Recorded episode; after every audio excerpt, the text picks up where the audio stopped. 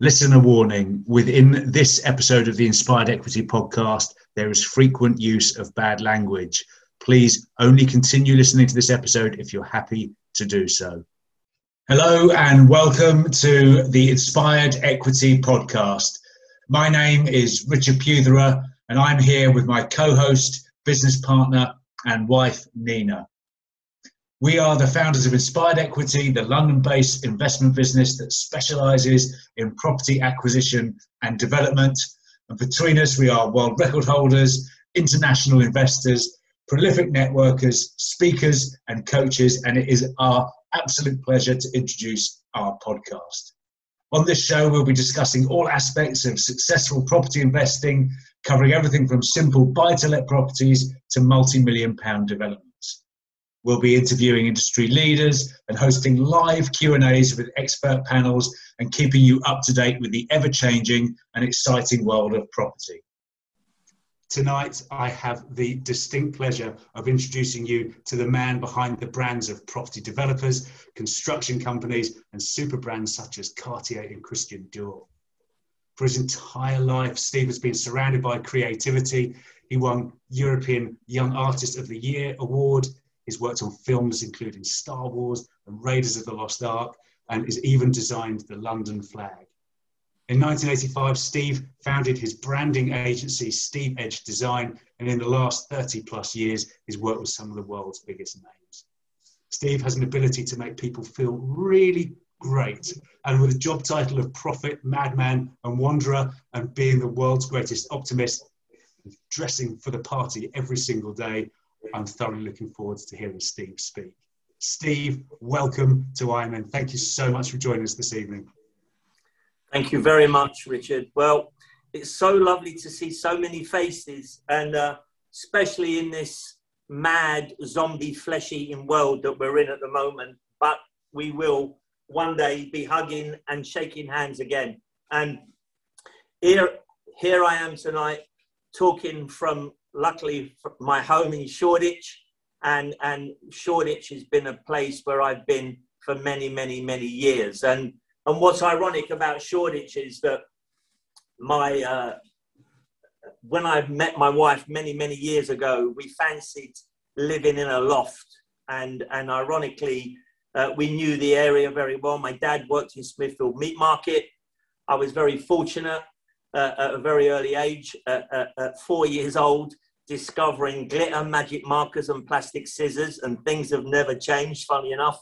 I skip into my studio every day with that, and also being diagnosed very luckily uh, uh, uh, of being severely dyslexic and all sorts of other things that, that you know, uh, uh, would give people a lot of problems. However, the glitter and the magic markers certainly looked after me, and my father, being a very bohemian, uh, uh, patted me on my back and allowed me to be creative in a way that maybe no one else would have done. Um, here I am, like I say, living in our loft in Shoreditch. Uh, one of the greatest deals I think ever was that we we wanted to find somewhere in Shoreditch when you know over 40 years ago you came to Shoreditch to get killed. No one wanted to live in Shoreditch. It was a place that was dodgy. It was definitely a, a, a no-go area. Um, but but but we wanted to live in a big space. And so my wife and I, we, we looked around Shoreditch. And, and luckily for me, I'd, I'd moved next door to a, a becoming one of my great friends, a lawyer. Now, it's a result to move next door to a lawyer because actually, especially when he becomes your friend, because he then looks after you and, and being creative, obviously being kind of out there, that he felt that he should kind of take charge of me. So I was very fortunate. I had two dads. One, my father, who worked in the meat market, who was an artist, and Ivor Montlake, who was a super lawyer. And both of them gave me everything I wanted. Anyway, it came to the day when we wanted to buy a loft in Shoreditch, buy the building. And we went, uh, uh, we were told to go and see this man called James Goff. James Goff, he was a property guy, um, had a company that nobody heard of called Stirling Ackroyd. And he said, and go and see this guy. Anyway, I went and saw this guy, James Goff. He was sitting in a dodgy little office, nobody in there, just a table and a chair. His feet was on the table. And, uh, and, he, and he looked at me, he was quite posh, and he said, What do you want? I said, I want, a, I want one of these buildings in Shoreditch. And he went, What one do you want? And I went, Hang on a second. I said, That's a big ask. I said, Where I come from, if I tell you the one I want and you don't deliver it, I'm going to be really fucked off. He said, No, no, no, no.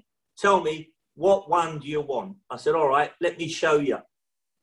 So we went round the corner and we stood there and I went, I want that one, which is this one I'm in now. And, and he went, okay, leave it with me. I said, hang on a second. You told me I can have it. He went, no, leave it with me. I said, hang on a second. You don't even know who owns it. He said, no, I don't. He said, he said, you're not going to shut up. So I'm going to tell you a secret. I don't know who owns it. He said, well, what I'm going to do, I'm going to put a for sale sign on this building that I don't own. And trust me, within two days, the Jewish family would be ringing me going, What the fuck are you doing sticking a for sale sign on my building? And I'll go, Do you want to sell it? And they'll go, Yeah. Guess what? One day later, he rings me, he goes, We've got it. The building's done. We've sold it. It's your building. So, what a result. So, we've lived there for over 40 years in Shoreditch. I love it. It's definitely, for me, um, a great change a lot of people say to me, Steve, what's it like with all the hipsters and all that? Well, guess what? It's change. You need to have change. If you don't have change, it will die and it becomes stuffy and it becomes stagnant and it dies. You need change. And of course, remember with change, if you don't like it, get out of it. I can always move if you want to, but I love it here and I will always stay here. And of course, very luckily, as a kid growing up in this whole area, and my father having a great friend who who diagnosed me as being dyslexic said i will teach steve. I will home teach steve. So it was a right result because one i was always that peculiar little kid that would have got a lot of aggro but also being taught from this amazing house. Now valerie gray was married to a man called dennis gray um, and dennis was a great chap and in charge of three publications for IPC magazines. One of them was Practical Boat Builder, one of them was called Practical Homeowner, and one of them was called Practical Woodworker. There's a lot of practical fucking going on there. But what he said was that I would go and have my lessons in the morning with Valerie, and then in the afternoon, at four years old, I was allowed to go and work with Dennis. Now, because there was no Apple Macs, no CGIs. There was none of that in those days. It was all about hands. So if Dennis was doing an article on how to build a mirror dinghy, he would make it. He would have to make it in his studio and then photograph it in stages and create that story. So I went, as I said, from four. I used to do my studies in the morning, and in the afternoon, I would go and work with Dennis on a project. Luckily for me, at five years old, my mum bought me a sewing machine. And I had my sewing machine in the studio with Dennis and the workshop, and I would start making my clothes. And the thing about making my own clothes, trousers were difficult. Fuck zips, they were very difficult. But a dress was very easy. So I started making little dresses, and they were simple, and I was allowed to be the flower powered kid in the dress. I was about as fat as that, I had long blonde hair down to the floor, barefoot, and I used to wear dresses. And of course, being free and happy, um, I grew up in this most amazing, loving environment. My dad, like I said, was at the meat market. So at the meat market, they were all tough boys as well, ex boxers, professional boxers, all the chaps of the East End that said, Oi, that's Edgy's son. You don't do anything with him, you leave him alone. So I was brought up in this amazing bubble. Um, and then, luckily uh, for me, Dennis uh, uh, then gave me my own double page spread in a magazine called Look and Learn. I was 12 years old, and he said, This is your publication. You're going to do a double page spread every month, and then you're going to get paid for it. And I couldn't believe it. I was getting paid for it. So I had this great opportunity where one month it would be Easter, how to decorate Easter eggs and make Easter cards. The following month, I would design the tortoise hibernation box, how to make sure that your tortoise will survive winter in a big look-alike plywood tortoise with hay in it. And like I said, it was fantastic. Anyway, 13 years old, there was a knock at the door. And that knock at the door was quite frightening because I answered the door and he said, um, uh, uh, Is your mum in?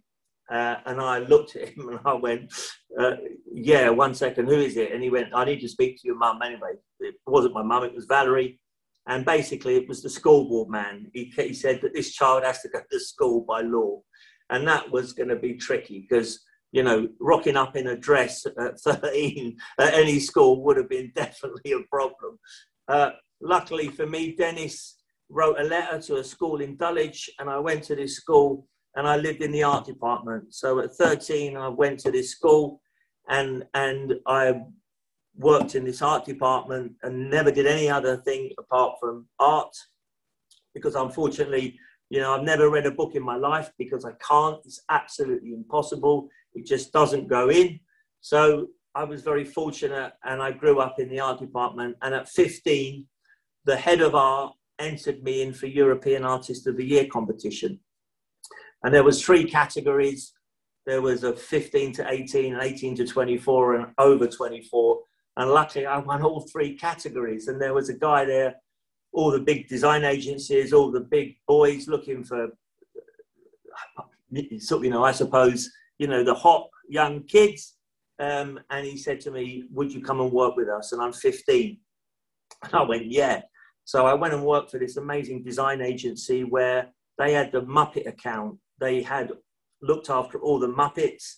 Um, and I was then introduced to Jim Henson and Frank Oz, and that was just incredible. So after a year of working at this design agency at 16, Jim Henson said, "Can Steve come and work with us full time at ATV Studios on the Muppet Show?" Which was just incredible. Every week we'd have Debbie Harry, Frank Sinatra, Dean Martin, and of course I was a child. I thought I was terribly grown up, but I was obviously very well looked after, and uh, and and and and very spoiled. So, so I had an amazing time working on the Muppet Show. And then one day I went in and there was the most terrifying day when, when Jim Henson said to me, I was coming up to my 17th birthday. He said, Steve, there's a man over the road who wants to meet you. And I went, Why are you getting rid of me? He said, I never said that. I said, Yes, you have. I said, Where I come from, that's getting rid of you. He said, No. He said, There's an amazing opportunity that's come up this guy loves your work and he wants to meet you. You must go and see him. I said, okay, who have I got to go and see? So you got to go and see this man called George Lucas. And I went, who the fuck is George Lucas? I said, I never heard of him. What is he? He said, oh, he's a producer. He's made a film called American Graffiti and he wants to meet you. Anyway, I went over the road, went into this very posh uh, uh, Ealing, uh, um, um, uh, um, uh, Elstree Studios, and went up into this big office, two very nice women, his PA took me upstairs, and I went in this room, and there he was, George Lucas, and he said, come and sit down. I sat down, and he said, Steve, he said, I love all your work. He said, I want you to work with us. So I went, what do you want me to do? He went, I want you to work in the art department. I went, wow. I said, can I see the art department? Now remember, I grew up as a kid in the art department, four years old to 13 years old. That's all I did. I worked in a studio and a workshop making things. And of course, this studio was no different. I was taken into this huge carpentry shop, like I've never seen a carpentry shop like it. A spray booth department where I could spray anything I wanted. There was plastic vacuum form machines. Everything was you made it, you could create it, and you could there you were in this incredible environment. I came back, I sat back down with him. He said, What do you reckon? I went, Fuck, I said, that's the best art department I've ever seen. He said, he said, so have you got any questions? I said, yeah. I said, what's the film going to be about? He said, oh, it's going to be the greatest science fiction film ever. I went, what's it going to be called? He said, it's going to be called Star Wars. I went, wow. I went, that is a great name. I love that name. He said, you like it? I went, that is the fucking bollocks. I said, that is the best name I've heard. Anyway, that was it. So I worked on Star Wars. I then worked on Empire Strikes Back. We had the most amazing time. Um, you know, my briefs every morning was incredible. We sat around a big table with all these incredible creative directors. The main creative director was a man called Norman Reynolds. I was just barely 17. There was people, probably the youngest above me was like 25. So they was like really old, really old people. I mean, like fucking old. I was thinking, whoa. And there was a lot of dead people, like 40 years old and 50 years old, you know. So, so I was thinking, wow, this is really interesting. And, uh, and the briefs was always incredible because, you know, Norman Reynolds would create this, give this brief, and then he'll go, okay, Steve. He said, uh, there's been a Zion cannon attack on the Dagobah system, and I want you to go and make sure that the stormtroopers lost the battle. I didn't even bat a fucking eyelid. I didn't even ask a question. I knew exactly what that should look like. And I'd go down to stage seven and I'd get my soldering iron and my airbrush, knock the fuck out of all these different stormtroopers to make sure that they look lost the fucking Zion cannon attack. And I just had this amazing time. And, you know, working with all these incredible people and then there was a film, there was a great film that they asked me to work on then, and it was Raiders of the Lost Ark. And, you know, what was interesting about Raiders is that, uh, uh, uh, you know, I grew up with animals. You know, here we are growing up in London, in the rough part of London. And my dad, being a, a great artist, an amazing artist, but in those days, you know, he had to work. He had all these sons to look after not like now you can now you can get you know uh, grants but when he was an artist he had to support his family. Um, and so my dad would work incredibly hard at the meat market but he loved always his art. So you know ironically he was an outsider artist. You know if you look up outsider artists these are a lot of famous artists that have grown up working all their lives and then being discovered as great artists. And, and it's an incredible thing, outsider artists. Anyway, my dad was definitely one of the outsider artists. And, uh, and of course, what he loved, though, he loved animals. So we grew up with animals. And one of the animals that I grew up with was a pet chimpanzee called Primo. And we had this chimpanzee. My father had swapped it for a BSA Bantam motorbike that he'd had, and his mate had got hold of this chimpanzee because in those days, back early in the 60s, there was no danger, um, um, these, these licenses that you have to have for dangerous animal acts. It was a, it was a li- no license. You could buy what you want in a place called Club Row here, just off a of brick lane in Shoreditch. You could buy a camel. You could buy a goat. You could buy, buy a tiger cab, a, a cub. I mean, you, you can't believe it. Anyway, my dad loved animals. Anyway, so we had a pet chimpanzee called Primo which I loved, and Primo loved me, and we was we we was always together. And of course, Primo was incredibly funny. My grandmother lived with us, and my grandmother loved to show off and invite people around for Sunday lunch. And Primo would sit at a dinner table with us with a knife and fork, upright, and they could not believe what they're seeing. A fucking chimpanzee here in fucking London sitting at a dinner table. And and after the meal, my grandmother used to get a packet of sweets and pass the sweets around. And Primo used to wait, and he was boss-eyed and big fingers like broom handles, and he used to get the packet of sweets, and people used to go, "It's amazing!" And Primo would look in the packet, "It's amazing!" And he'd grab one of those sweets, look at it, "It's amazing!" And he'd grab the other end of the sweet, boss-eyed, and start to pull it apart. And on cue, he'd get hold of the sweet, throw the sweet away, and eat the fucking wrapper. That's what he used to do, always on cue. He used to climb up the side of the house, primo, up the guttering, get all the roof slates and start chucking the slates into the street. and, and of course, none of that PC bollocks that we have now. I'm going to sue you. All people ducking. Whoa, Primo nearly got me there. Whoa. And it was never a dull moment. So, and my father had snakes, he had reptiles. Anyway, when it comes to Raiders of the Lost Ark, uh, I'd already got my dad involved in Empire Strikes Back for snakes because George Lucas wanted some snakes, and I said my dad's got snakes. Anyway, he supplied the snakes, and then when it came to Raiders, my dad supplied all the snakes. It was also my pet monkey, Snuff. That little monkey was my pet monkey, that black cap capuchin that was in the film. And also, ironically, while I was working in the art department, the stunt woman wouldn't go in the snake pit she said, I can't go in the snake bit, I'm terrified. So Spielberg, who was director then, came and got me from the art department, and I had my leg shaved. and I wore the party dress, and I'm the one in the snake pit. So next time you see Raiders of the Lost Ark, I'm the one in the snake pit. Um, and I'll, anybody wants to see some pictures, by all means, ask me, and I'll send you some pictures of me in the snake pit of Raiders of the Lost Ark. And so, you know, I was very fortunate. I, I decided that I, I'd had enough of, uh, uh, films, and then I wanted to go and do my own thing. And, and I was always interested in branding, and I was always interested in communication because with my severe dyslexia, you know, I go into a railway station and it's gobbledygook. I mean, gobbledygook. But however, luckily, I was brought up and I had a personality where I was always talking and never feared about asking questions and was totally open about my disability, which I don't see as a, a, a disability, but a great advantage. That what I do when I go into a railway station, all I do is ask the first person, Excuse me, can you help me? I'm dyslexic. Now they think you're really disabled. They think you can't walk. They get hold of your arm. Come with me. Where do you want to go? I love it. They take, I'm going to Dorking. No worry. They take me through to the barrier, take me, sit me on the train, tell everybody on the train this man is dyslexic. Make sure he gets off at Dorking. Okay, I love it. I sit there, I can relax, and then all of a sudden, some very nice person to go, We're here, we're at Dorking.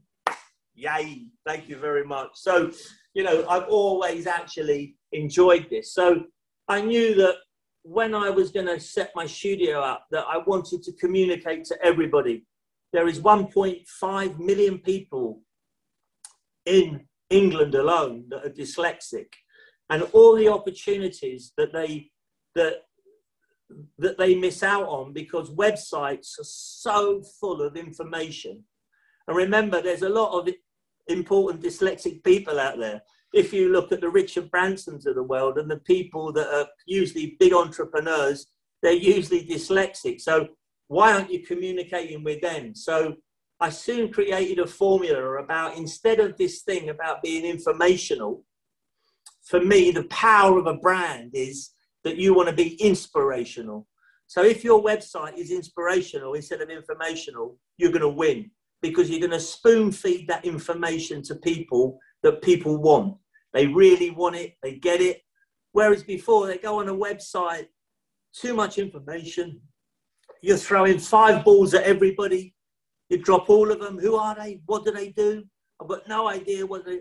And therefore, game over. You've lost the biggest opportunity that you can have by your website is the most boring pile of fucking shit on the planet because you're not communicating to everybody and you're not communicating to people. It is about being lateral, not literal.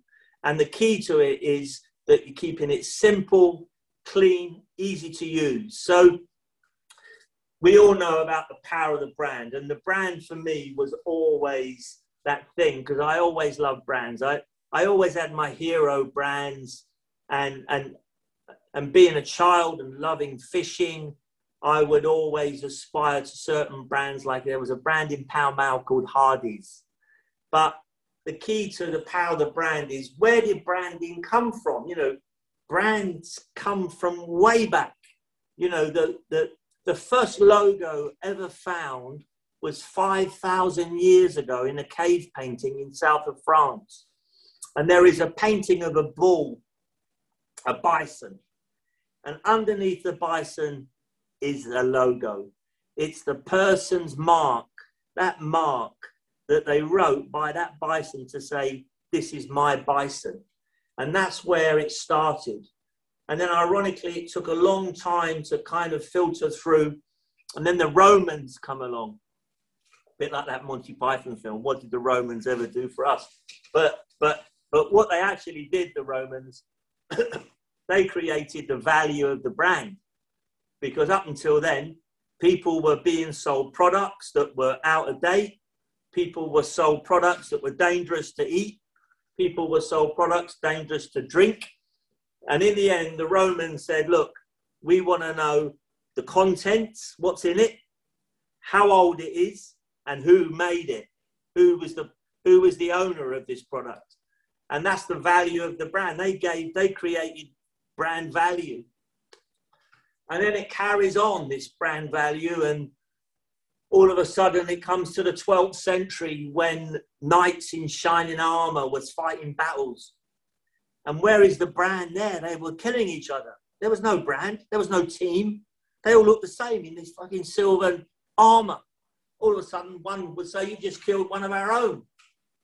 Hang on a second. What are we going to do?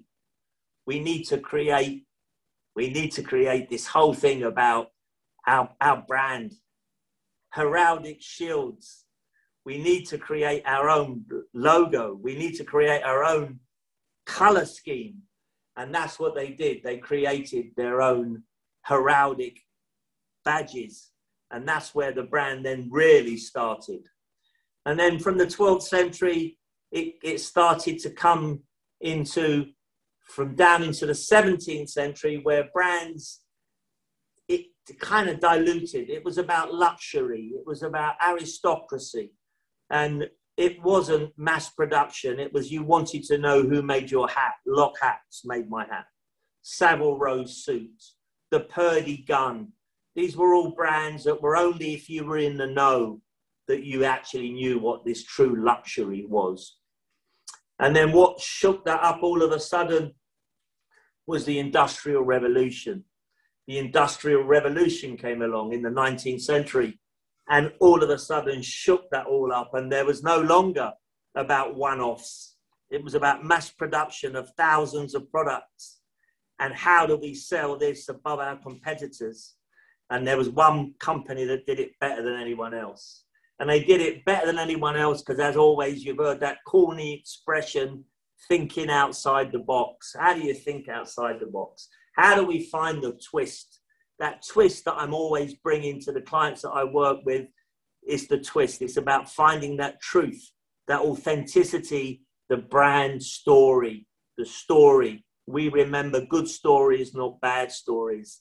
And so the one that made it was Coca Cola. Coca Cola created this product brown sugar shit water. But guess what? It had a bit of cocaine in it, so actually it wasn't too bad in the day. But then they had a problem because everybody started ripping it off. Everybody could make Coca Cola. Globally, they could make Coca Cola. So, what did Coca Cola do?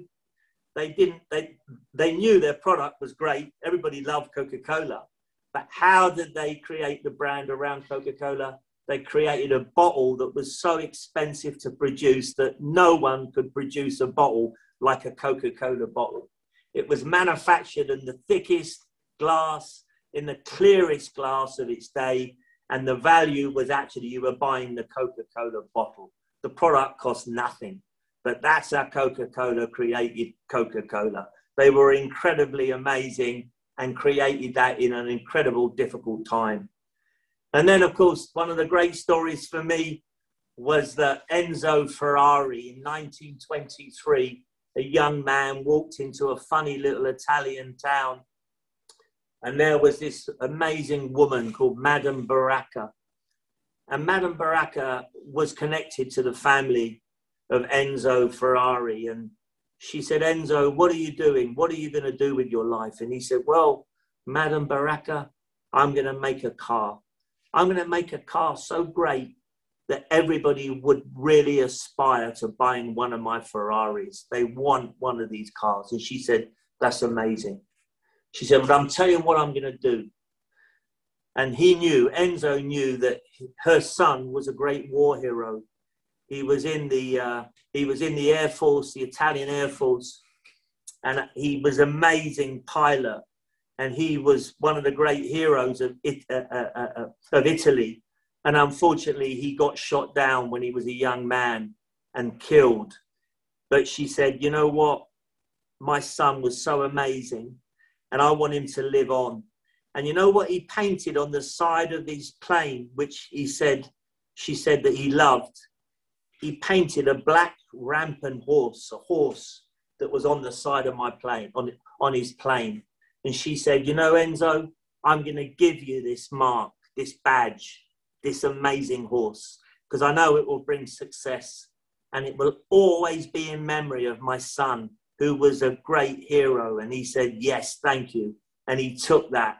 And of course, like I say, that story is truth, is the truth. And of course, look what happened because the power of the brand, he actually created it. So we all know about this thing about how important your brand is. And of course, brands, it's not just about a pretty picture.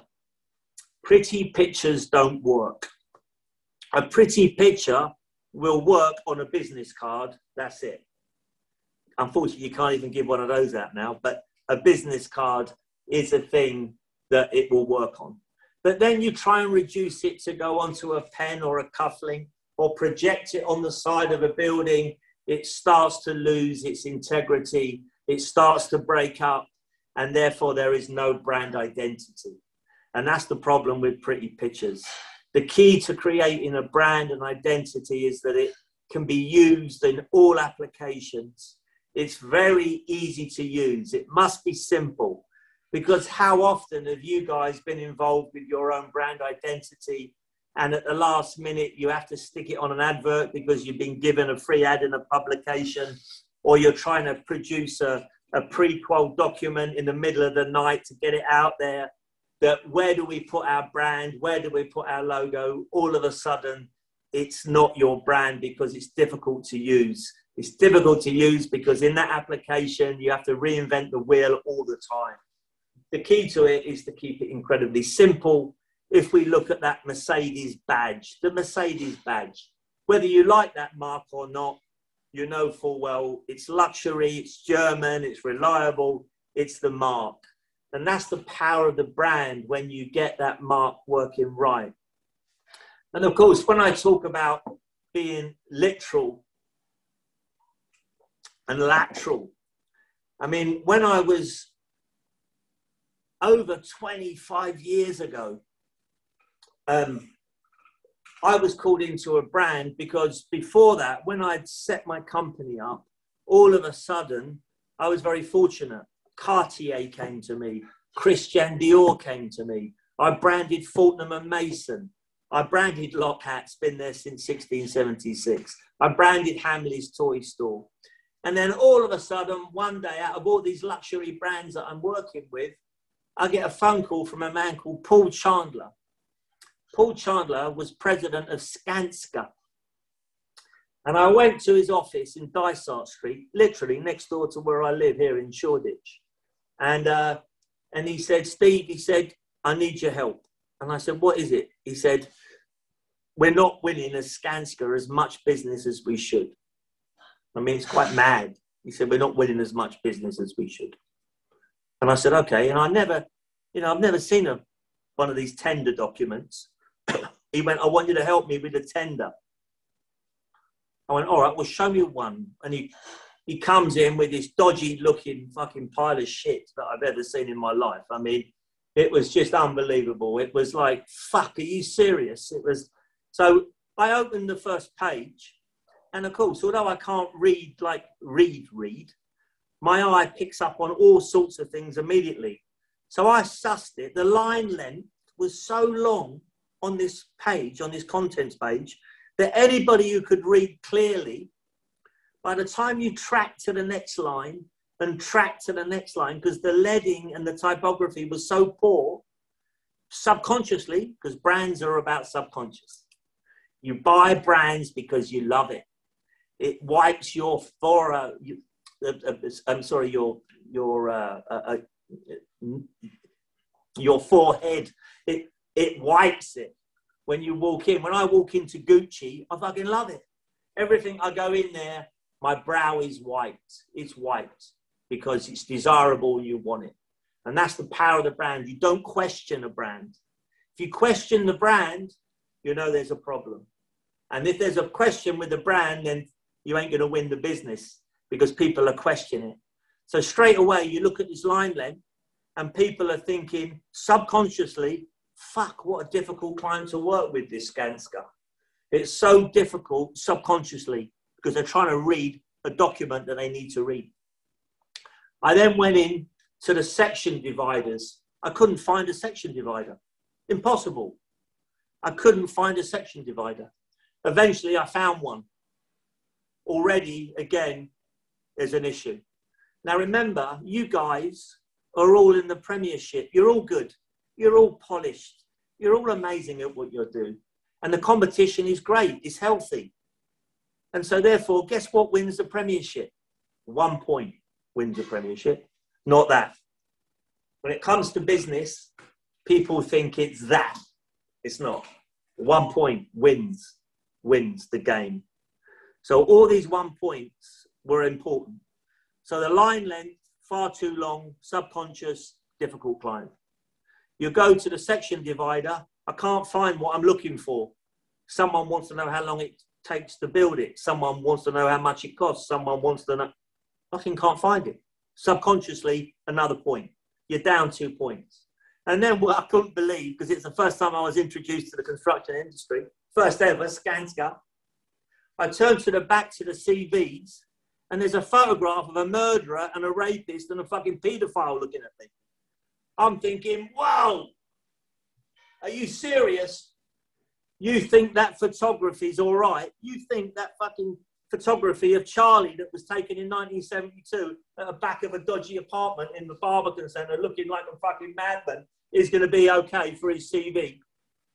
Because again, subconsciously, everybody goes, fucking hell, are you serious? I'm working with him or her or that. Are you fucking serious? We all do it. But nobody admits it. But it's about being confident. It's about having that amazing moment that actually I want to work with these fucking people. Not fuck, they're going to kill me if I get it wrong.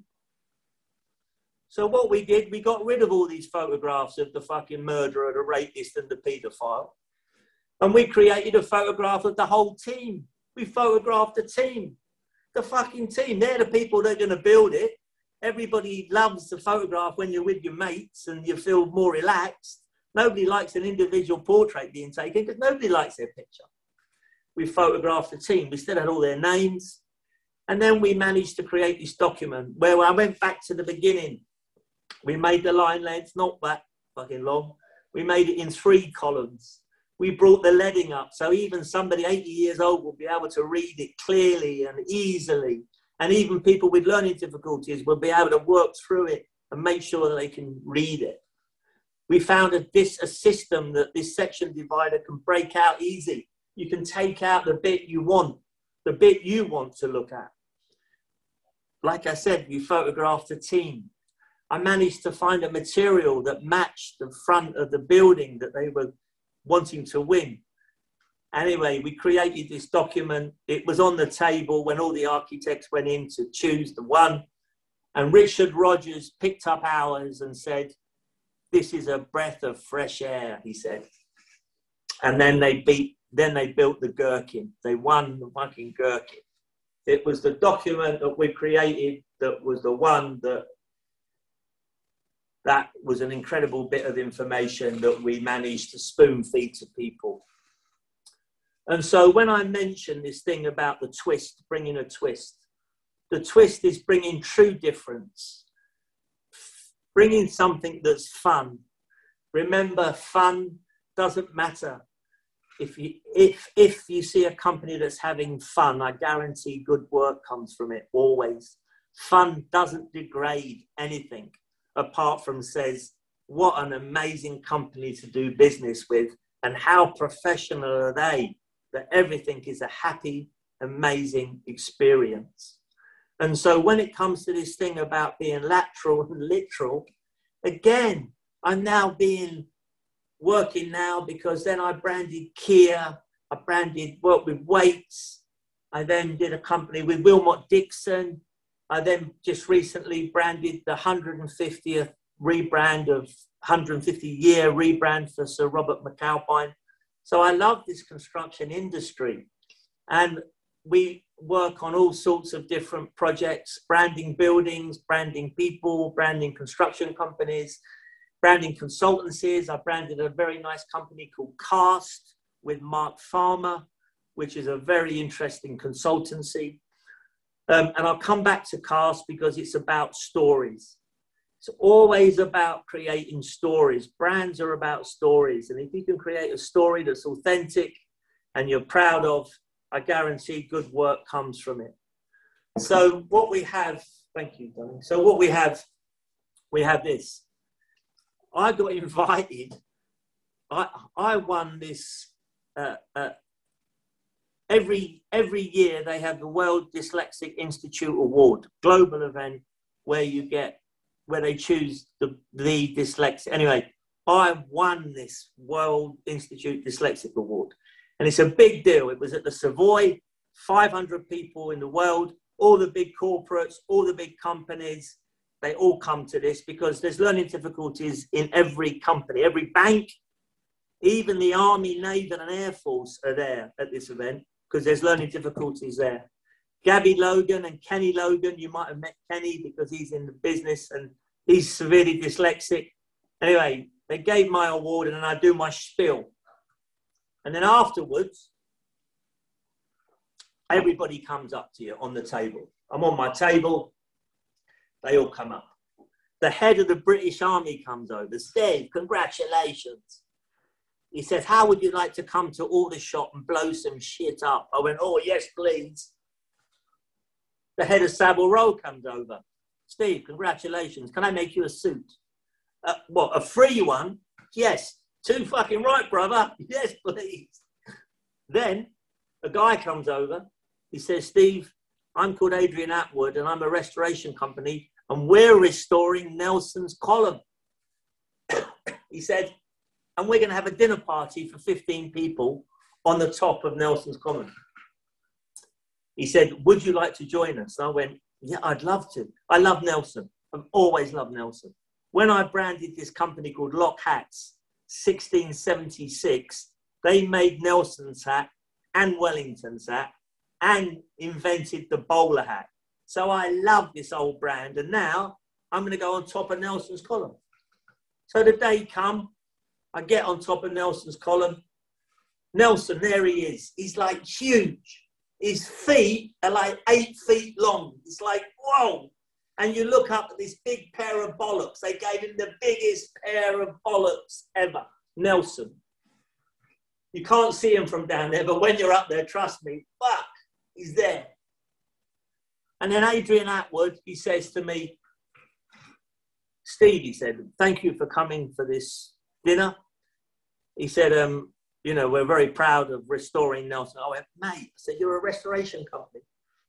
I said, how amazing is that? I said, probably the most iconic statue in Europe, in Europe, don't tell the fucking French that, but trust me, in Europe, that it is incredible. And he goes, thank you, I know. And then he points down to the National Portrait Gallery. He said, and I restored National Portrait Gallery. I went, whoa. He said, and I've done Greenwich Naval College, Hampton Court, Windsor Castle. Nobody's heard of us. I went, okay. He said, well, so would you come and see me in three weeks' time and see what we can do together? I went, yeah. Anyway, I had the most amazing dinner party on top of Nelson's column. It was fabulous. Three weeks later, I rock up in his company. And he goes, Steve, yes, he says. So he gets his 15 year old letterhead. I mean, fuck me, you can't believe it. Can you imagine? 15 year old restoration company. And he says, Steve, what do you think of that? Now, you can't be rude. To my mates, I am rude. I go, that's shit. But I can't say it's shit to him. But what you can say is, well, it served you well up until now, right? It's, it served you well up until now. He says, thank you. So on the top, it said David Ball Restoration. And underneath it, this is where it comes in the construction industry. Why I love to shake up this construction industry, which is without doubt the best industry in the world. And I'll come to that why and I'll answer it. Is it's it was so literal. I mean, literal is not the word. So underneath David Ball Restoration, it said brickwork, lead work, stonework, copper work, zinc work, slit your fucking wrist work. I went, whoa. He went, no, no, no, no, it's not only that. He said, because we're called David Ball Restoration, people ring up and they go, can I speak to David Ball? And my secretary said, no, sorry, he's dead. I went, no wonder nobody's heard of you. You're fucking dead. He said, yes, he said, but I'm worried about name changes. I said, trust me, brother, don't be worried about name changes when you're dead I said, look, David Ball Restoration is DBR. DBR. DBR, people that know who you are, there's no problem. People that don't know who you are, they don't give a fuck as long as you deliver. Anybody chooses a name anywhere to work with, and as long as you deliver, you deliver. I said, my problem is not that. That's easy, DBR. Nobody's going to ring up anymore and ask for fucking David Ball. I said the key to it is we need to get rid of the brickwork, leadwork, stonework, copperwork, work, copper work, zinc work, slip your fucking wrist work. We came up with DBR, making sure the past has a future. Now, all of a sudden, it's a whole different ballgame. DBR, making sure the past has a future. Because when you asked any of their people before, because it's about the power of the brand and that consistency, can you imagine asking somebody, oh, what do you do at DBR? brickwork, lead work, stone work, fucking I've already forgotten already. but they go, oh, we make sure the past has a future. And I go, fuck, that's amazing. You make sure the past has a future. It transposes across all buildings, residential, statues, whatever it is. And we created this brand. I found the god of restoration, Janus, double headed looks to the future, looks to the past. We chopped his chin, his nose off, the one that looks from the past, the new one's fully restored. DBR, making sure the past has a future. And of course, guess what? One black and white banner we do, one on a scaffold. DBR, making sure the past has a future. Guy drives past it, rings them. Because of that phone call, they won now they're doing the 25 year restoration of the House of Lords, House of Commons, and Westminster Abbey, DBR, because of that one slogan. People remembered it. Tell that story and they get it. And that's what we're talking about the power of the brand. Now, when this company called Cast came to me, Cast, they wasn't called Cast. They, they, uh, they were called EC Harris and EC Harris was a very old brand, 150 years old, been taken over by a company called Arcadis. And Arcadis had bought EC Harris. And Mark Farmer came to see me and said, Look, Steve, there's a problem. We got bought out. They told us they wouldn't change our culture. They've actually swallowed us up. They've got rid of all our identity. And we're numbers and we're not going to have it. We're going to go and start again. I want you to brand us and come up with a name. The trouble is, Steve, we can't use E.C. Harris. And one of the Harris family was with him, Ed Harris. He said, I can't use my name. We're done. I went, okay, we'll get on it. I started exploring because when they gave me the brief, they started telling me the story about, about they look at the bigger picture they look at the bigger picture and they focus. They can really focus on that detail, what they see that no other company will. They'll find that thing. And I liked it because I use the analogy of a hawk, a fucking hawk. The hawk, the eye of the hawk, you can fucking, from miles above, it can spot a fucking daddy long legs and come down and nail it. And I went, we'll start off with the idea of a hawk.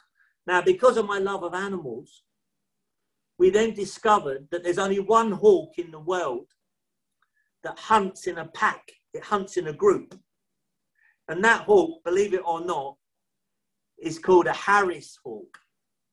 And the Harris hawk that hunts in a group is called a cast of hawks. A cast of hawks. It only represents one hawk, a cast, the Harris hawk. So we managed to get E.C. Harris's name back into the name of cast. The story is all around hawks, the analogy is around hawks, and we created this brand which is now doing super, super well. Very Mr. Modular. He wrote the Farmers Report, and he's very much in, he works with the housing minister. He's doing incredibly well. But it's always about remember, your brand needs to be simple. It needs to be simple to be used. It needs to be transposable across all things. Make sure it works in black and white, because black and white, it must work in black and white as well. Color palette is key to have an interesting color palette. that you have a very nice palette that you can use for maybe different sectors and different off spins of the company. Enjoy the brand, obviously, create a story, something authentic around the brand and the reason why that, that sort of that exists. But it's always about that thing about memorability. You want to make sure it's memorable. And if it's memorable, people will remember it. And why do they remember it? Because it's about being consistent. Don't chop and change it. Always keep your documents in the way that that logo is applied, whether it's in that corner or that corner, whether it's readable. And that at the end of the day, mate, it's always banging that drum that every time they see your brand, it's not what is it, who is it, they start to remember it because it is consistent. And it's not difficult to do. It's just that you have to start with the right foundations in place to get that right. And so, you know, for us, it is always about keeping, uh, finding that authentic story, get something to hang your hat on. When we've got that thing to hang your hat on, then we wrap it and brand it, create a formula, and then we're proud of it. Because remember, if you're proud of who you are, and every time you give your business card out, you're proud, trust me, you'll get business through the fucking roof. If all of a sudden you start saying to people, oh yeah, uh, uh, don't look at my website because I'm not very happy about it, but we're, we're going to working on it and, and it'll happen. How the fuck are you going to win business? You can't.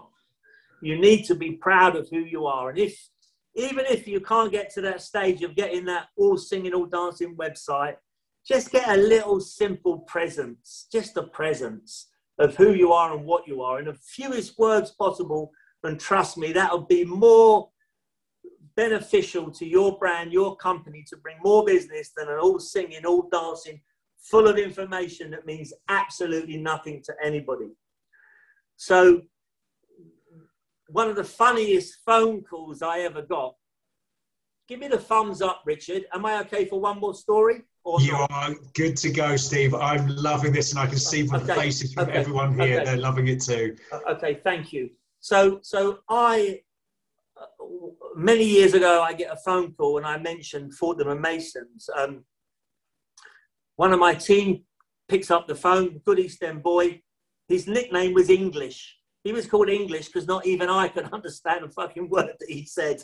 Truly, he was that East End, and uh, he uh, he said he, he said I think he said I think it's a get up. He said I think it's a get up. I went, what's the get up? He went, it's this old lady on the phone. She sounds 200 years old and she's from Fortnum and Mason and the managing director wants to talk to you. So I went, okay, I'll see. And I get the phone. Hello, is that Steve Edge? I went, yes. She said, I've got Mr. Hamilton on the phone to you. He wants to talk to you. He's the managing director. One second. Anyway, very jolly chap comes on. Oh, hello, Steve. Um, I'm Mr. Hamilton. I went, oh, hello, Mr. Hamilton. He said, Steve, he said, you come highly recommended.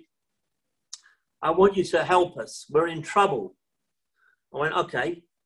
He said, and we are in trouble, but you need to come and meet us. I went, okay, okay, Mr. Hamilton. Uh, when do you want me to come to see you? He went, tomorrow. I went, all right, I've sit, one second, let me, uh, let me see. Anyway, cool, you a fucking diary in those days. I went, one second, I just asked it, you know, yeah, yeah, we, we can, well, yeah, I can come and see you. Um, and, and so he said, great, looking forward to seeing you tomorrow. I said, okay, Mr. Hamilton, I need to ask you a question. I said, Mr. Hamilton, what's your first name? He went, Jerry. I went, can I call you Jerry? He went, no, I prefer it if you call me Mr. Hamilton.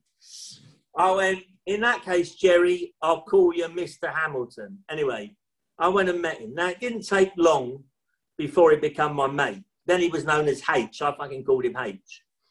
Anyway, I went into this boardroom. Upstairs on the fifth floor of Fortnum's is where every object in this room, this office, chandeliers, side tables, statues, have been donated by the royal family since 1707. And of course, the boardroom and all the board members are aristos like blue bloods with fucking nervous fucking twitches and eyeballs like thoroughbred racehorses that come out at fucking different angles. You can't even believe they're looking at you. I keep going, are you fucking looking at me? Like, fuck, man, man. Anyway, so I'm in this room with all these Aristos, um, and, and, and, and of course they're all like the most famous names. Like you can't make it up, you know, from all those big hedge funds and all those big old brands. They're all there. The fucking real people.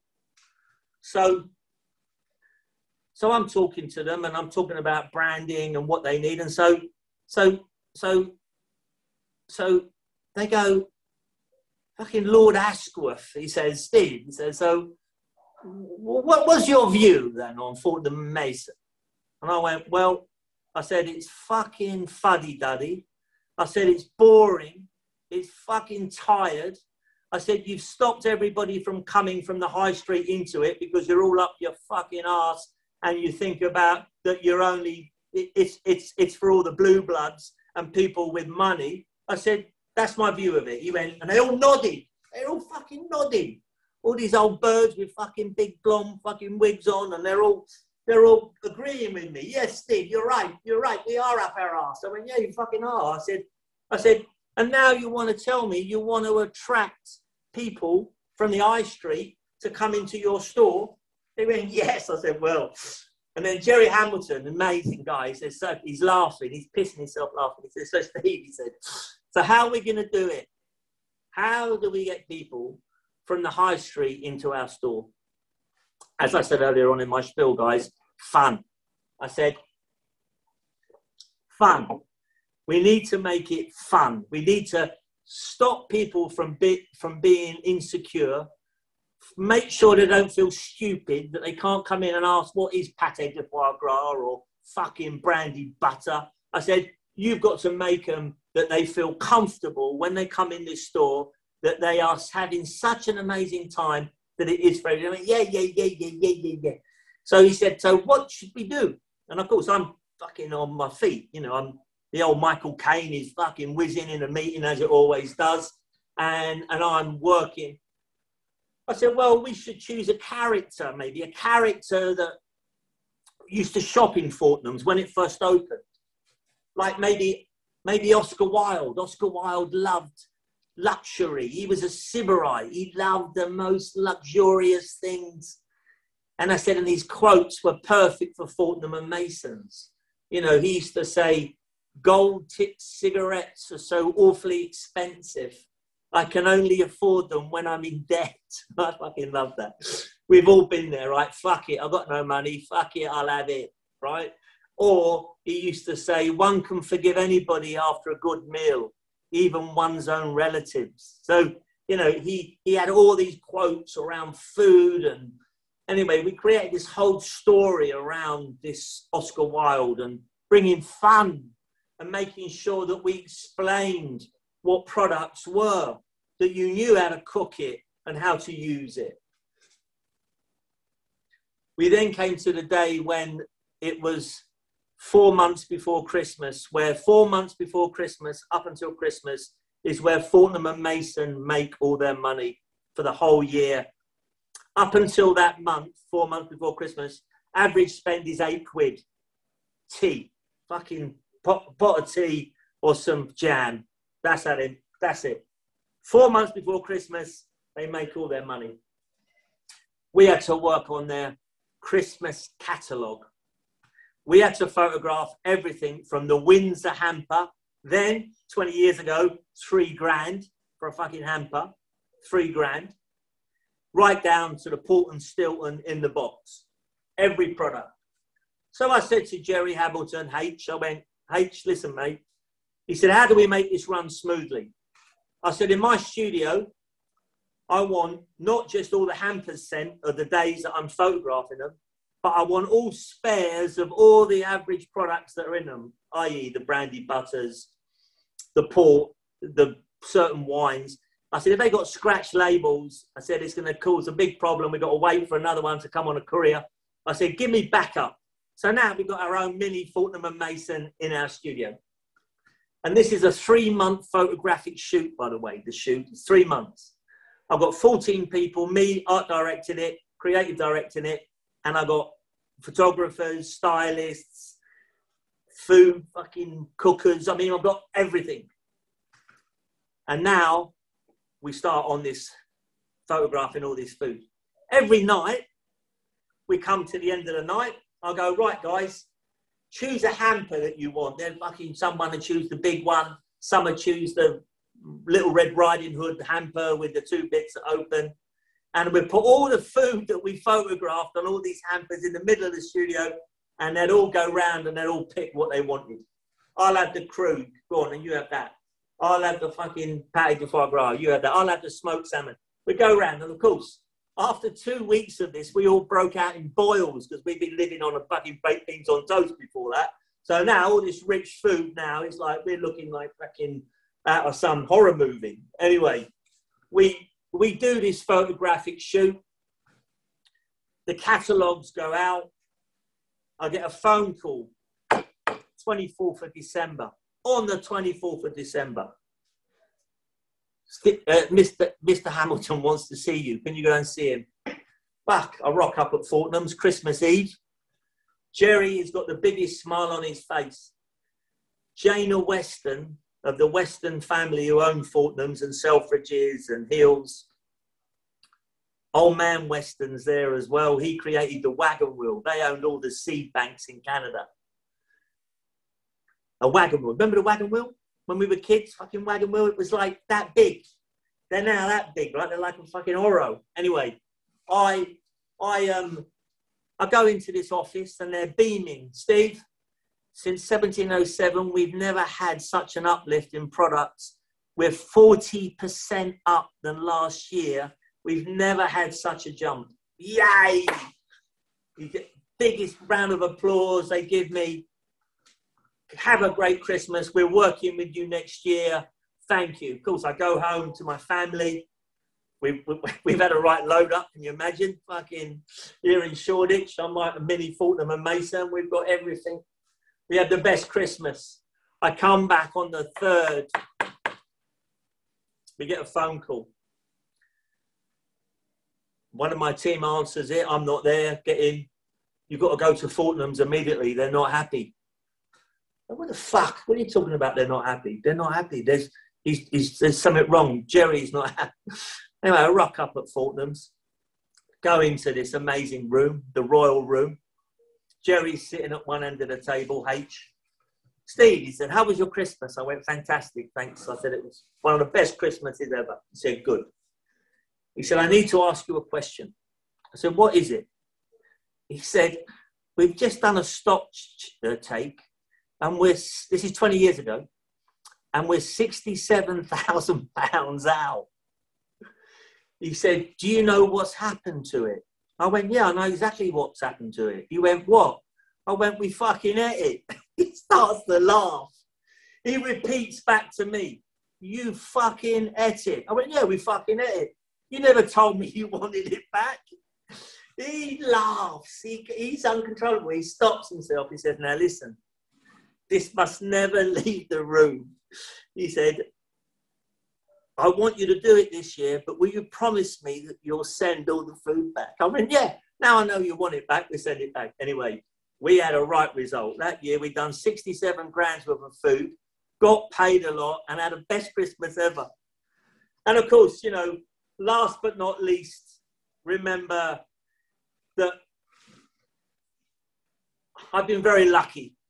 I, I found my passion when I was a kid, when I was four. Like I said, you know, my glitter magic markers and plastic scissors and things have never changed. I truly do skip into my studio every day, even now, because my studio is next door to where I live. So luckily for me, it's kept, it's kept me sane in this mad times because I love people. I love to be with people. For me, not to be with people is the worst thing ever.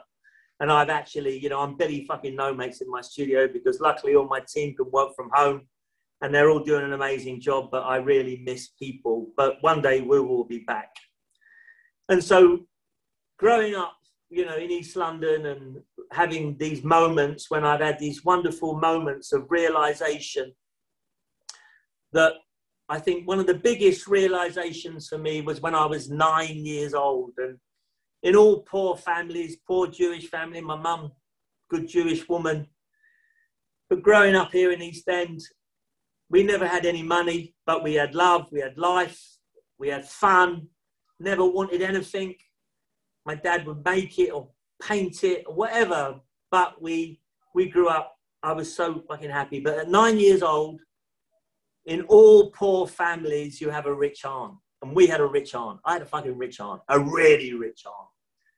And I used to go around her house. And at nine years old, this time I went around her house and she had cabinets full of china and cut crystal and glass. And I said to my aunt, When do you use all this? And she said, On special occasions. And a week later, she died and she never used any of it, none of it, because she was waiting for a special occasion. And I said to my mum, I looked at my mum when this happened and I said, Mum, you know what? And I've got all elder brothers, so I always used to have the hand me downs, but that's why I started making my own clothes. And I said, Mum, you know what? I said, as from this day, I'm going to wear my best outfit. I'm going to wear my party outfit every day.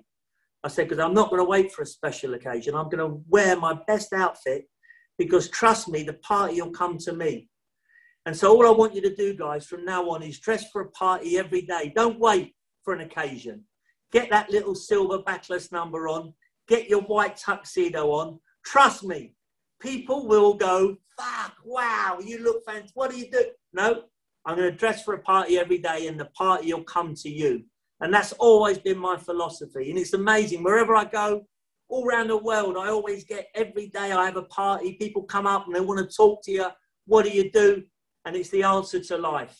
And it's been a real pleasure to see you all. And I can't see all of you, but I really hope one day that I will be able to meet you all and shake your hands and hug you and, uh, and have a proper chat and a proper drink. And thank you all very much for listening to me. Steve, Steve, that was awesome. Thank you so, so much. I have never seen so many smiles, laughing faces, uh, uh, uh, faces of shock at some points as well, but thorough just engagement uh-huh. with everyone. It's been, I've, I've, I knew it was going to be good, and you way surpassed that. Though. So thank you so so much. Well, thank you very much, guys. If you want to see more of my outfits, please go on my Instagram, Steve Edge, and uh, and you can see all my dodgy outfits every week that I'm wearing. Um, by, by all means. And if any of you guys have any questions, um, email me on angel at steve-edge.com. Uh, uh, Richard and Nina have it. Um, and by all means, you know, or even pick the phone up and ring me. By all means, I'll, I, you know, we can we, we can always talk. Fantastic, Steve. Thank you. You're so so kind. We've got a load of questions that have come in uh, whilst you've been talking. Do you have a bit more time for us to, to um, run some of those questions by you? Of course. Uh, amazing. Thank you, Nina. I'm going to pass over to you for a moment. Thank you. I, I, Steve, I love you. Uh, I've been putting that in the message. We love Steve. We love oh, Steve. Thank we, you. We were meant. Steve was going to be speaking at our live event in London in May last year. So we we've been we we were so excited to have him in person because we'd watched so many of his talks online and listened to him on podcasts. And just think, guys, how amazing it would be to see him in person. This is him on video. so we really can't wait um, for you to hopefully come back and, and see us all in person and we can all, you know, when we can all hug again. exactly, darling, exactly. Um, I, I love your philosophy and, and it's one that I certainly have always followed on, on dress for a party every day. Um, it's uh, I three quarters of my wardrobe is is smart dress and I really struggle to dress casually most of the time. Um, but in this world of in this video world living in, um, how uh, it's so wonderful to see so many of our members here and we've missed so many of your faces and everyone dresses the part and it's great. How important is it for people to show up on these video calls and firstly have their video on and secondly make that first impression? Well darling it's very important because remember it's all about oneself. And the, what I've said earlier on about the brand is exactly like you as a person. If your brand looks shit, you ain't going to get any business. If you look like shit, you're not going to feel good. And if you look good, you're going to feel good, you're going to be happy, and that energy is going to go out there. So I always say, you know, don't be lazy. Don't, you know, walk around in the fucking grey tracksuit like a lot of people do because they think that'll do. Well, it won't do.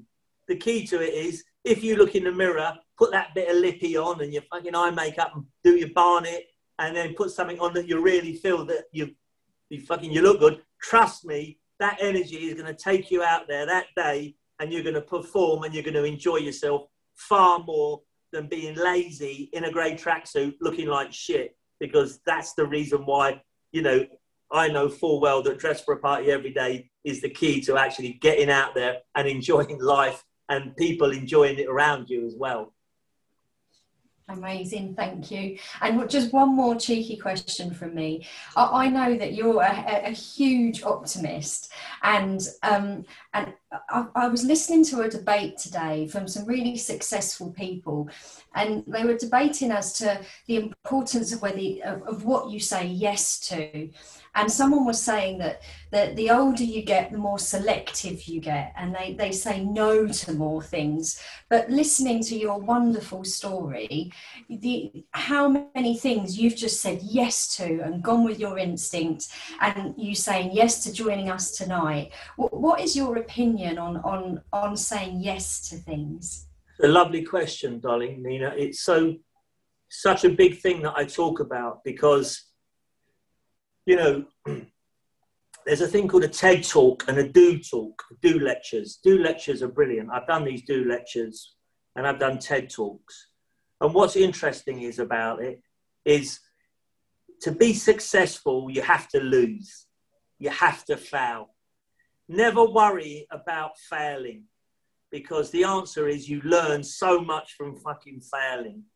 And actually, also, when you say yes, yes, you push yourself. And times I've said yes to things, and afterwards I think, oh, fuck, I've got to do it. And I'm nervous, and I've got to push myself. And you know what? Do it because afterwards the reward is so overwhelming, so great, and that you will be successful because of saying yes. Um, you know, I, I remember one of my early talks. There's a thing in Toronto called Design Thinkers and every so often, not every so often, every year they ask somebody to do the keynote speak on Friday night, where it's like the world fucking comes to this event. Anyway, 8,000 people come to this event. And I remember getting there on a Wednesday, I'm talking on a Friday, seeing other people talking all the way through this. It's a creative called Design Thinkers in Toronto.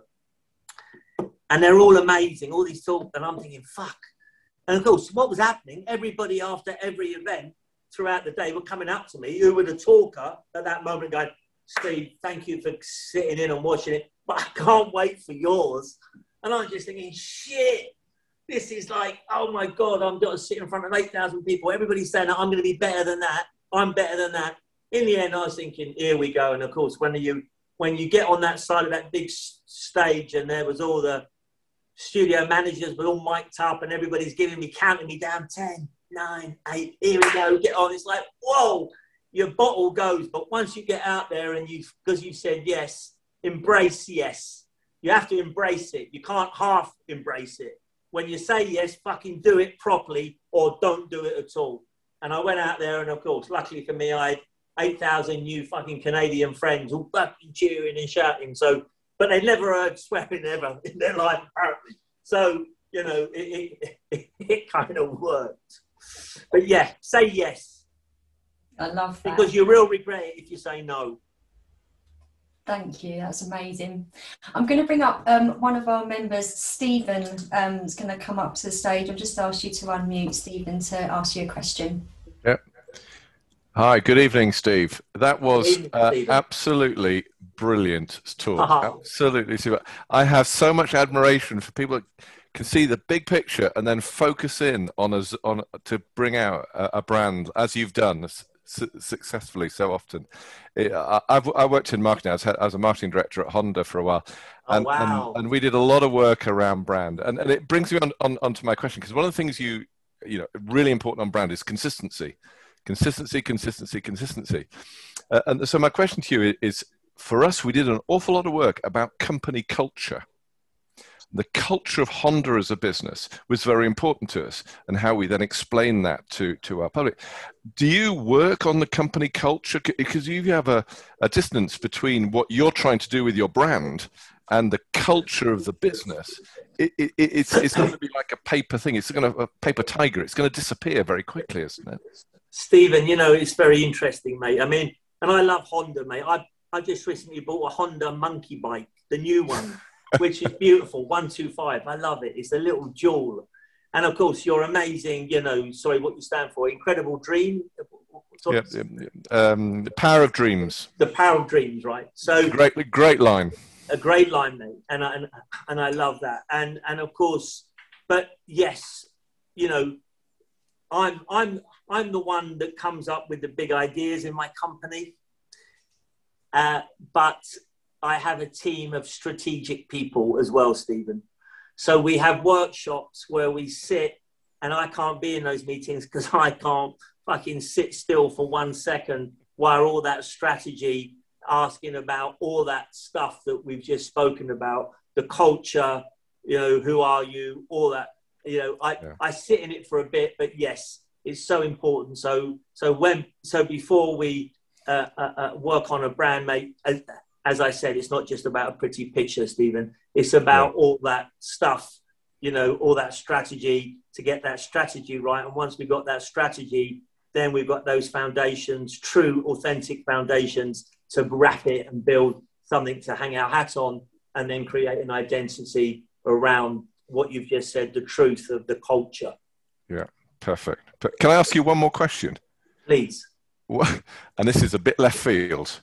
What would your advice be to Prince Harry tonight or today? I've not watched the news today. What happened to Harry? Well, he's just doing. He's just creating a whole new career for himself in America, and create, separating from the royal family, and and he's creating his whole whole. He needs a brand. He needs an identity.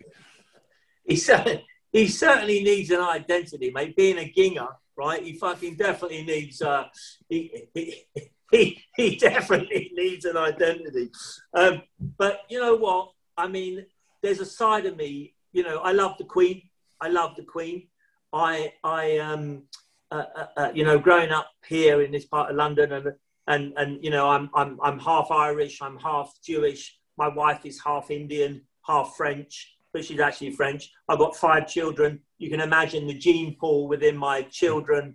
You know, so you know, uh, uh, uh, I love what he's done, Harry, um, and I think he's been very brave, and I think that he's actually, you know, well, been very, very brave actually, to tell you the truth, because it, it must be incredibly difficult, especially when when all my family love watching these programs called The Crown, and you just think, what the fuck? Do you seriously want to be around that lot? So I can see why he's given it the elbow and done a runner to America, to tell you the truth with a very nice wife. She seems a very she seems a very nice person, and I think they mm. that, that, they seem perfect for each other. So so hopefully he will you know be happy, and the pair of them will be okay.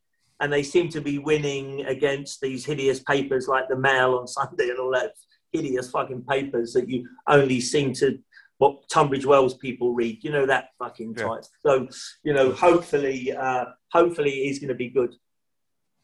Thank you. Thank you very much. Thank you, Stephen. Thank you. So um, next up, we have um, Jose from uh, Germany. He's going to come on and speak to you. Wow. I'm not sure if I pronounced your name right there. I'm so sorry. Hey, Nina. Nina, I'm okay. Jorge is actually, I live in Germany, but I'm from Slovenia. It's okay. It's okay. Jorge. Thanks so. Jorge, yes a good hey, name. Uh, Steve, so nice to meet you. I have had uh, questions, tons of questions, but since we live here in Munich, be my guest next time at Oktoberfest. Uh, be my guest. We will drink all the beer. I will suck all your knowledge, and uh, we will have great, great time. But Nina and uh, Richard, thank you so much for uh, bringing this amazing, amazing human being to this panel. thank you so much. It's really, it was nice. Thank you so much, guys. Thank you very much indeed. It's been a pleasure. Thank you. Okay, great. We're going to bring um, Siobhan up next. Let me just unmute you, Siobhan. Hi, Steve. Oh my gosh, this this evening has literally been the highlight of my day. Your energy, your energy is just magnetic. So thank you so much for. Thank you, Siobhan. Thank you, darling. I love, I love where you are, darling. What an incredible backdrop you got. I wish I was there. um, I was just really curious to know at 17, when you were presented with these massive opportunities, how did you stay humble? Darling, because I came from nothing. We never had a penny, you know. We, we had no money. And therefore, everything was an opportunity. So when I discovered literally glitter, magic markers, and plastic scissors, I was so fucking happy that I was in my own little bubble in my own world. And actually, I've always liked people, and people have always liked me. And so that's how I grew up. I just get on with people. I'm passionate about what I do. I found myself in these great opportunities because, as what Nina was saying, I said yes, you know. Um, and actually, you know, I was just just incredibly for myself felt so fortunate that I was working with these amazing people, um, and that and that whatever I did, it worked. It was good. So I was lucky, darling, that I was good at what I did as well. So I kind of was very fortunate that I can create ideas all day long. I can think of all sorts of twists and turns. I never dry out. And it was a gift, and definitely because of my dyslexia, with this severe form and with slight autism and OCD, that actually it's looked after me in the bubble of what you've just asked me about. That I just I I just live and and and wake up every morning excited to see what's going to happen. Thank you very much for that. Thank you. Thank you. So we have one last question um, because I'm very conscious of your time, Steve. Um, I'm going to bring Kitty up now. Kitty's also in branding. Come on up, Kitty. Hi, Steve.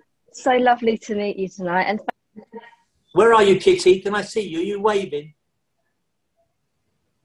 Oh, hi. I'm here. Can you hear me? I can hear you, Kitty. Darling, I right. can hear you. You can't see me though. I've got right. see, I'm an iPad, and I cut, and, and I've only got. That's so okay. I'm probably right down at the bottom of the list, but really lovely. Thank you so much for your presentation today. And um, obviously, I'm, I'm in branding. I've been in over 20 years, so I've worked behind wow. fashion retail brands. So I was um, managing at Ted Baker for 10 years, and then I rebranded Cath Kidston for six years, and open stores globally and stuff. But I, you, you're like the voice in my head and it's absolutely amazing. And um, just wanted to um, ask you a question. Obviously, I have my own business now, work from home, um, but what, how, how have you dealt with difficult clients when you've briefed them in something, you, you know, they know what they want, but then you start designing and then they say, actually, they kind of think they know better. How have you dealt with difficult clients like that? We fuck them off out of it, Kitty. I mean, a, a, a, bit lively, darling, because look, what's interesting, that there's a few things, and Kitty, it's a really interesting question, you know, as everybody's uh, uh, a question, you know. Um, what's interesting about creativity is that as soon as you, they come to me because they have a blank sheet of paper, but as soon as we put anything on it, they all become fucking experts. Oh, I wouldn't do that if I was you. I fucking don't, can we change that? Everybody thinks they can fucking have some input into a thing they know fuck all about. So I say to them, hang on a second. When you get your fucking end of year accounts, do you say to your accountant, oh no, fucking change those figures, move that? They go, no. I go, well, exactly. So what? You fucking think it's all right that you don't do that to your accountants, but to us as branders, you all of a sudden know because you can see something that we've created. So I'm very strong, Kitty, in the boardroom. because what we bring back is formulas. When we looking at conceptual ideas of a brand, I usually bring back three ideas, three ideas that, you know, three different logos, three different bits of typography, three color palettes, which is a kind of a semi mix and match system. But like I always say, darling, when before we work with people, I always tell them we don't design by committee because the thoroughbred horse becomes a camel real fucking quick. So if you want to work with us, you can look at our portfolio, you can look at all our success, but we will bring you a brand that you'll be proud of. But like you said, difficult clients, mate, we fuck them off out of it. Great answer. Thank you so much, Steve. I love it. thank you. Thank you, darling. Steve, th- thank you so much. It's I, I, again. I mean, I just I've had the biggest smile on my face this evening. I, I, I said at the beginning that I've been looking forward to tonight, and you know, I just I knew it was going to be so much fun. Well, thank you. It, it, it's, it's, the pleasure is all ours. Uh, I have a couple of questions for you, if I may. I'm mindful of time, but I, have limited it just to two, Steve. Uh, the first one is, what's the best bit of business advice you've ever received? The best bit of business advice, and in, sorry, the best piece of business advice I've ever been given was that when I finished the film industry, George Lucas had a party, a dinner party for me. And he sat me next to John Paul Getty Jr. And he was sitting there, this big fucking American man. And I never knew that. I, I, I, I fucking, I'm, you know, I'm a kid, like 23, 21. And, and, and so he said, Hey, kid, he said, I hear you're, uh, I hear you're going to do your own thing. And I went, Yeah, I am. He said, I hear, okay, kid. He said, he said, I'm going to tell you three things now. Three things for you when you set up your own business. I went, okay. He said, number one, when you got your team together, make sure you're in before the team rocks up. You're the captain of the ship, man. You need to be in control. They need to respect you. You need to be there before they rock up. I went, okay, thank you, Mr. Getty. He said, number two, he said, you're going to stay to the end of the day. Make sure everybody leaves before you go, because then they'll see that you're still the captain of the ship and you're the man in charge. Doesn't matter if you're one minute after they go, you just make sure you're there. I went, thank you very much, Mr. Getty. And he kind of had a bit of a silence. He paused. And I went, well, what about number three? He went, number three, kid, the most important thing of all. He said, you got to strike oil, kid. You've got to strike oil. Now, to me, it wasn't necessarily the thing about it was meta, it was a metaphor he was telling me. In other words, you can work your bollocks off for the rest of your life. Fucking hard work. But you've got to find that one thing that you're good at, that one bit of treasure. Find the oil. And if you can find the oil, that's the answer. And when he said that to me, I thought, yeah, I'm going to go and find that thing that I was lucky because it was that about communication it was me being severely dyslexic, and I know how information comes into me. And I knew that if I could bring that in a brand to make it clear and simple and throw one ball and be inspirational and lateral, not literal, that I knew that would be the answer. And for me, that was the oil that I found that I would bring rather than just slogging away at something that's not working. And, and that's, I think, for me, mate, was sorry, long winded question, but that answer, but that was it. Oh, that's brilliant. Thank you. And Steve, my, my last question. Uh, there's a lot of companies that are doing incredibly well since um, COVID 19, this pandemic, but there's a lot of companies that are feeling that they're in a bit of a slump and a bit of a rut. What do those companies need to do to sort of grab themselves by the behind and just shove themselves into this new world? It's a very good question, mate. And, and how lucky that, you know, there's companies that can work from home and luckily i'm sure a lot of you guys hopefully you've been able to work from home and your teams work from home but we know there's a lot of companies that haven't been able to work from home and hospitality and food and beverage and restaurants you know um, but you know for me going back to people want to be around people that I really believe that this, when this, when we will be living with this pandemic for a fucking long time, right? But we're going to get used to living with it. We're going to learn how to do business with it. We're going to be able to go back out again. We're going to have vaccines.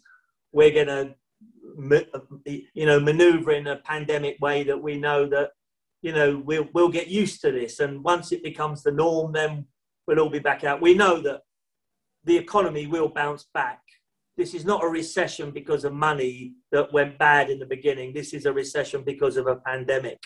And we know that people want to do business with each other and they can't wait to do business with each other and they can't wait to get back out again. But one thing that's come from this, which has surprised me, which is so true, and we're using it, is this we are in a true digital world.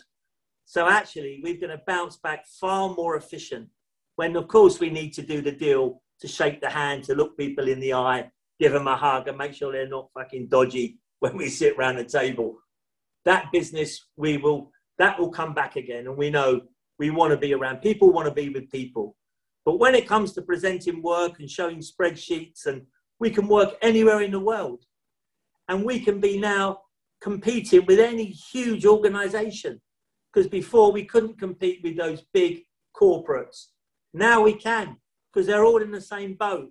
We're all going to be looking at on screens doing business from one boardroom to another boardroom in a different country, in a different part of the world, in a different part of, uh, uh, uh, so, I'm sorry, um, UK.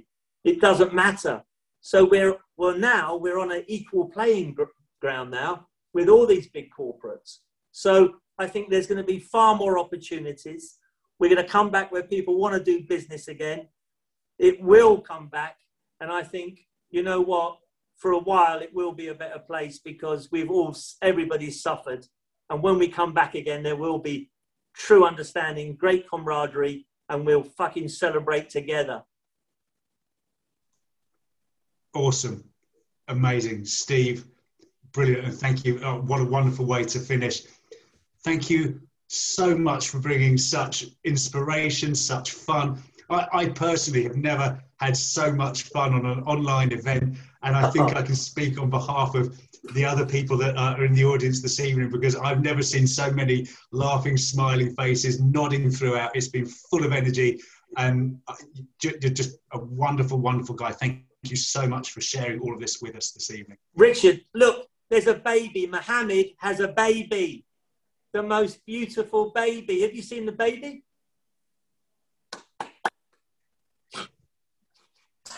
So does oh, Kimberly. we have two I, I babies on the call, Steve, that are loving listening to you. Luckily, oh, they can't oh. quite understand you yet, no, but you know. Guys, I, thank you all very much. We will meet one day. In, indeed, and and Steve, to, to to close for me, someone once said to me, we were talking about you, and they said we could all do with being a bit more like Steve Edge every day. Oh. And do you know what? I, I, never a truer word spoken. I think that's something that we can all take with us this evening. Thank you so much for joining us. Thank you all very much, mate. Lots Thanks, of love Steve. to you all. Well, that wraps up today's show. Thank you so much for listening. To learn more about what we do or to get to know us, please visit inspiredequity.com Join us on our next show for more interactive property discussions. Until then, I wish you good health and continued success. Go out there and be inspired.